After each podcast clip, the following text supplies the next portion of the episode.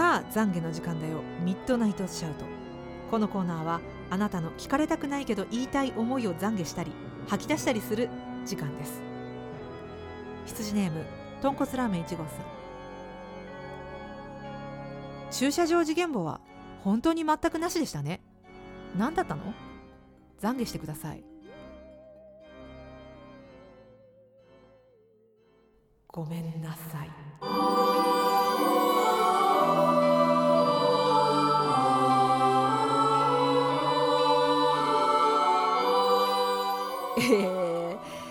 前回のやぶおそメッセージテーマは駐車場事件簿って設定していたんですけども全然駐車場の話をしてなかったじゃないかってあのチャプター3でちょこっとだけねしたんだけどね。まああれじゃあダメですよね。本当に、えー申し訳ない、えー大変失礼いたしました。豚骨ラーメン1号さんの懺悔リクエストにお答えして懺悔させていただきました。そんな豚骨ラーメン1号さんの今回の「ワールドトリガー見てる?」っていうテーマに対するメッセージですが見てません。面白いとは聞いているので見ようと思って録画はしています。でもなかなか一歩を踏み出せずにいます。ちまさんこんな僕の背中を押すプレゼンをよろしくお願いします。みんな見てないねワールドトリガーね。そっか。でも録画はしてくれてるんだ。2期を。えー、っとね豚骨ラーメン1号さん。2期からじゃあね分かんないかもしれない。もしかしたらね。っていうのもすごくね私2期のアニメを見ていて思うのがすごくね古参のファンというかもう前からいるファンに向けて作ってんなって感じはねしてます。ひしひしと伝わってくる。というのも圧倒的に説明がないですね。もう本当物語を丁寧に描くことに終始している。だからワールドトリガー、まあ、時間帯的にもそういう時間帯ですからね。土曜の、えー、と夜中1時半からですからあのーワールドトリガーっていうものを好きでこの1期から4年半だっけこれ空いてますけどそれをずっと待ち望んでいたファンに向けて作ってんなっていう感じはねすごいしてるから。2期から入っていこうって思うとちょっとうん難しい。なんだそれはっていう気持ちになるんじゃないかなと思います。今回ねあのトリオンについて私説明しました。このトリオンについての理解とあとサイドエフェクトとか、まあ、その辺の話をしましたけどもさらにね言うとそのキャラクターの背景がねとっても複雑なんですよ。さっきあの天鳥千佳と三雲治の目的はランク戦を勝ち上がって遠征部隊に入ることって言いました。そして久我悠馬も遠征部隊に入ってレプリカを探したい。っていうことを言ったんですけどもなぜそうなったのかっていう部分がもう一期の段階で結構ね細かく描かれてはいるんですよ。だからあこの人たちは遠征部隊に入りたいのねって思いながら割り切って見ることができるのであれば2期からでもまあ今日の説明だけでいけるかなとは思うんですけど。ただそれだとねやっぱワールドトリガーのその面白み世界観面白さのちょっと半分ぐらいかなって思うんですよ。だからぜひね Amazon プライムで1期から今見られるんで見ていただきたいなと思います。あのーただ1期全部見るのはね大変だと思うんでえっ、とねどこら辺がいいかな？全部見返すのが大変っていう方はですね49話から63話の逃亡者編はまああんまりねアニメオリジナルなんであんま関係ないから飛ばして OK です。できれば1話から見てほしいけど1話から16話くらいまでは登場人物とか世界観の説明的なお話が、えー多いので本気で動き出すのは17話くらいです。17話くらいからオサムたちがボーダーに入ります。絶対見なきゃいけないのは22話からの大規模進行編。ここはね見といた方がいいかな。というのもヒュースっていうこいつもネイバーなんですけどそのヒュースっていうキャラクターが今後三雲治たちとどのように関わっていくかっていう部分がとっても重要なポイントになるんですけどそのヒュースの出自が大規模進行編にあるわけです。なぜヒュースは今ここにいるのかボーダーにいるのかっていうところそしてヒュースの目的は何なのかっていうところをきちんと理解していただくことによってよりワールドトリガーの世界の重層的な人間関係が分かりやすくなるんじゃないかなと。というわけで、えー、今から見るっていう方は最低限22話から見てください。ただそう世界観とかねあのシステムの説明もきちんと理解したいという方は1話から見た方がいいと思います。で49話から63話は飛ばして OK その64話からまた最終話までっていうのがこの一番2期に近い話になるんですけどランク戦の話が行われていますのでそこを見ていただければなという感じですかね。あとねちょっとトリガーっていうね武器についてもねいろいろあるんですよ。一つはねブラックトリガーっていうのがあって、まあ、これはちょっと重要なことなんでここで言っておきますけどブラックトリガーっていうのは人間が命を懸けて自分の命をトリガーに変えて作ったものなんでブラックトリガーを作ったらねその人は死ぬんですよ。だからね代償がめちゃくちゃ大きい分めちゃくちゃ強力なトリガーなんですね。もう普通のボーダー隊員が使っているトリガーとは全然違う。すごく強い強力な武器です。でそれをねユーマは持ってるんですユーマはブラックトリガー使いなんですけど普段はねボーダーの通常トリガーを使っていますがそのユーマのブラックトリガーはユーマの父親が作ったものなんですユーマはそのブラックトリガーを使うことで今生きながらえている状態なんですね。というのも父親は自分の命と引き換えに死にかけの息子を助けるためにそのブラックトリガーを作ったから。だからそこら辺の説明っていうのもきちんと、えー、見ていただこうと思ったらやっぱり1話から見ないといけないかな。なぜ久我悠馬はボーダーに来たのかっていう部分もね重要なお話になってきますんでもう重要な重要な言い過ぎね全部重要です だから1話から見るしかないんだわユーマが抱えている背景とチカが抱えている背景とそしてそれを引っ張るオサムそこをつなぐオサムっていう構図がねエモいんだよな。でもう一人の主人公ジン・ユイチっていうのがまた風神っていうブラックトリガーを持ってるんですけどまあ、持ってるっていうか今は持ってないんですけどその風神っていうブラックトリガーは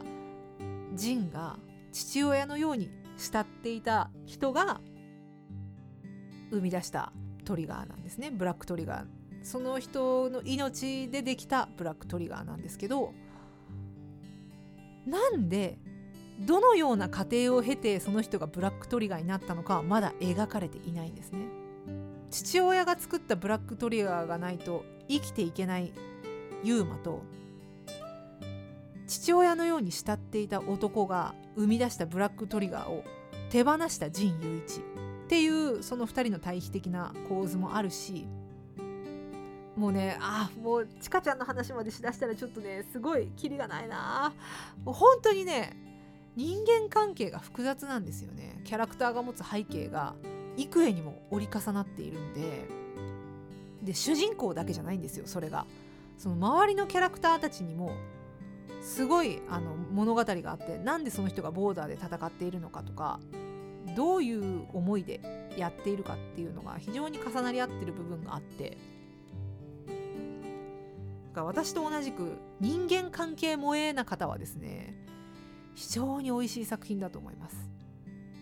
まあ、オタク界隈を私は巡回しているので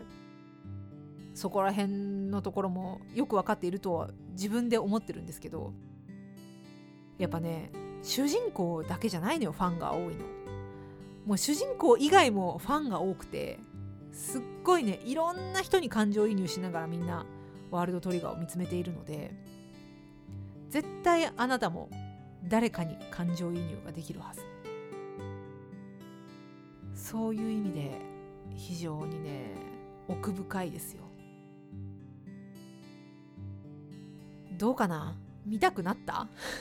全然うまく説明できた気持ちじゃないんだけど今。もうだからね嫌なんだよ。本当に好きな作品ほどね全然説明できないの。なんで？もう最終的にはワールドトリガー見てとしか言いようがないんですけどね、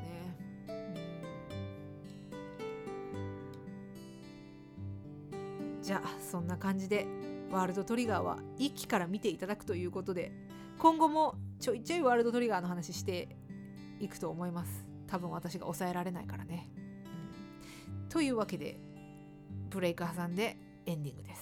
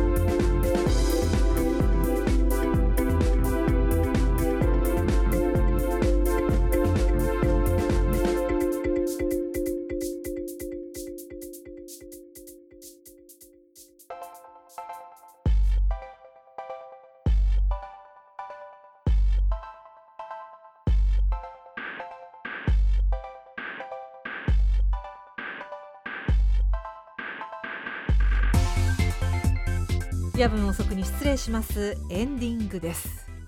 今回はさ、まあ、いつものことかもしんないけどなんかねワールドトリガーの魅力をね伝えきれてないんですよね。そこがねもうほんと見てとしか言いようがないところだな。それぐらい複雑な作品ではあるんですよね。単純な作品じゃないんで。駆け引きの話もしましたけど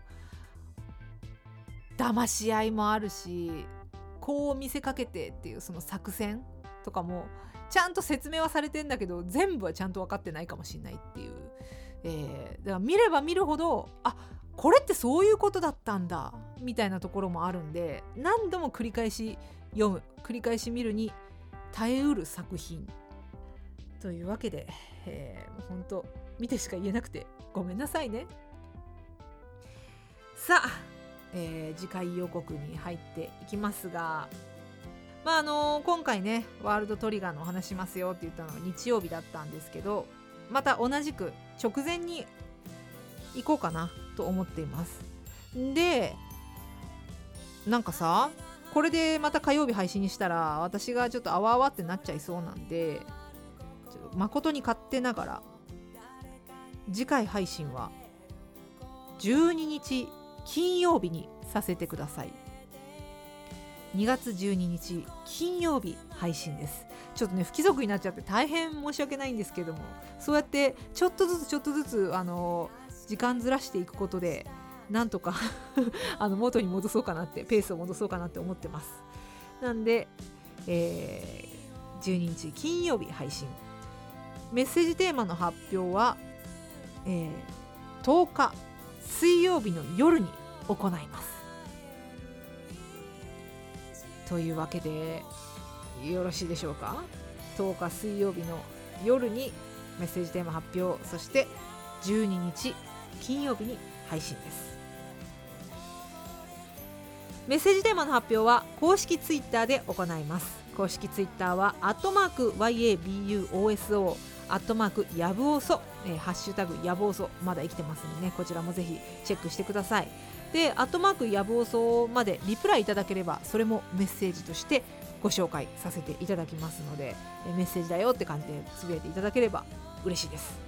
またメールは yabun.osoku.gmail.com までお送りください。やぶん .osok.gmail.com です。ホームページにメールフォームをご用意しておりますのでぜひご利用ください。情報発信はこのやぶおそのツイッターでもやってますしあと私の個人的なツイッターもありますのでそちらもどうぞ見ていただければと思います。アットマーク SACHIKO アンダーバー E10 中馬幸子ベルトの上のポニョです。クラブハウスっていうさ新しい SNS 始めたんですけど使い方が全く分かんない。どうやって使い方っていうかまあやり方はあるんでしょうけどどういう風に使ったらいいのかなって。なんかねだって電話で済む話じゃんっていう。電話すればいいじゃんって思っちゃったりするんですけどまあだからちょっとあれのねやり方も探り探りしていこうかな。いけたらいいなと思います。クラブハウスやってらっしゃる方は？探していただければ。Twitter と同じアカウントでやってますんでよろしくお願いします。エンディングにお届けしているのは普段着コーポレーション愛はみなそこです。Spotify、Apple Music などでフルで聴けますのでぜひ普段着コーポレーションで検索してみてください。はあなんかあれだなワールドトリガーの魅力喋りきった感じしないからちょっとやりきった感がないんだけど今日はここまでです。どうぞごゆっくりおやすみなさい。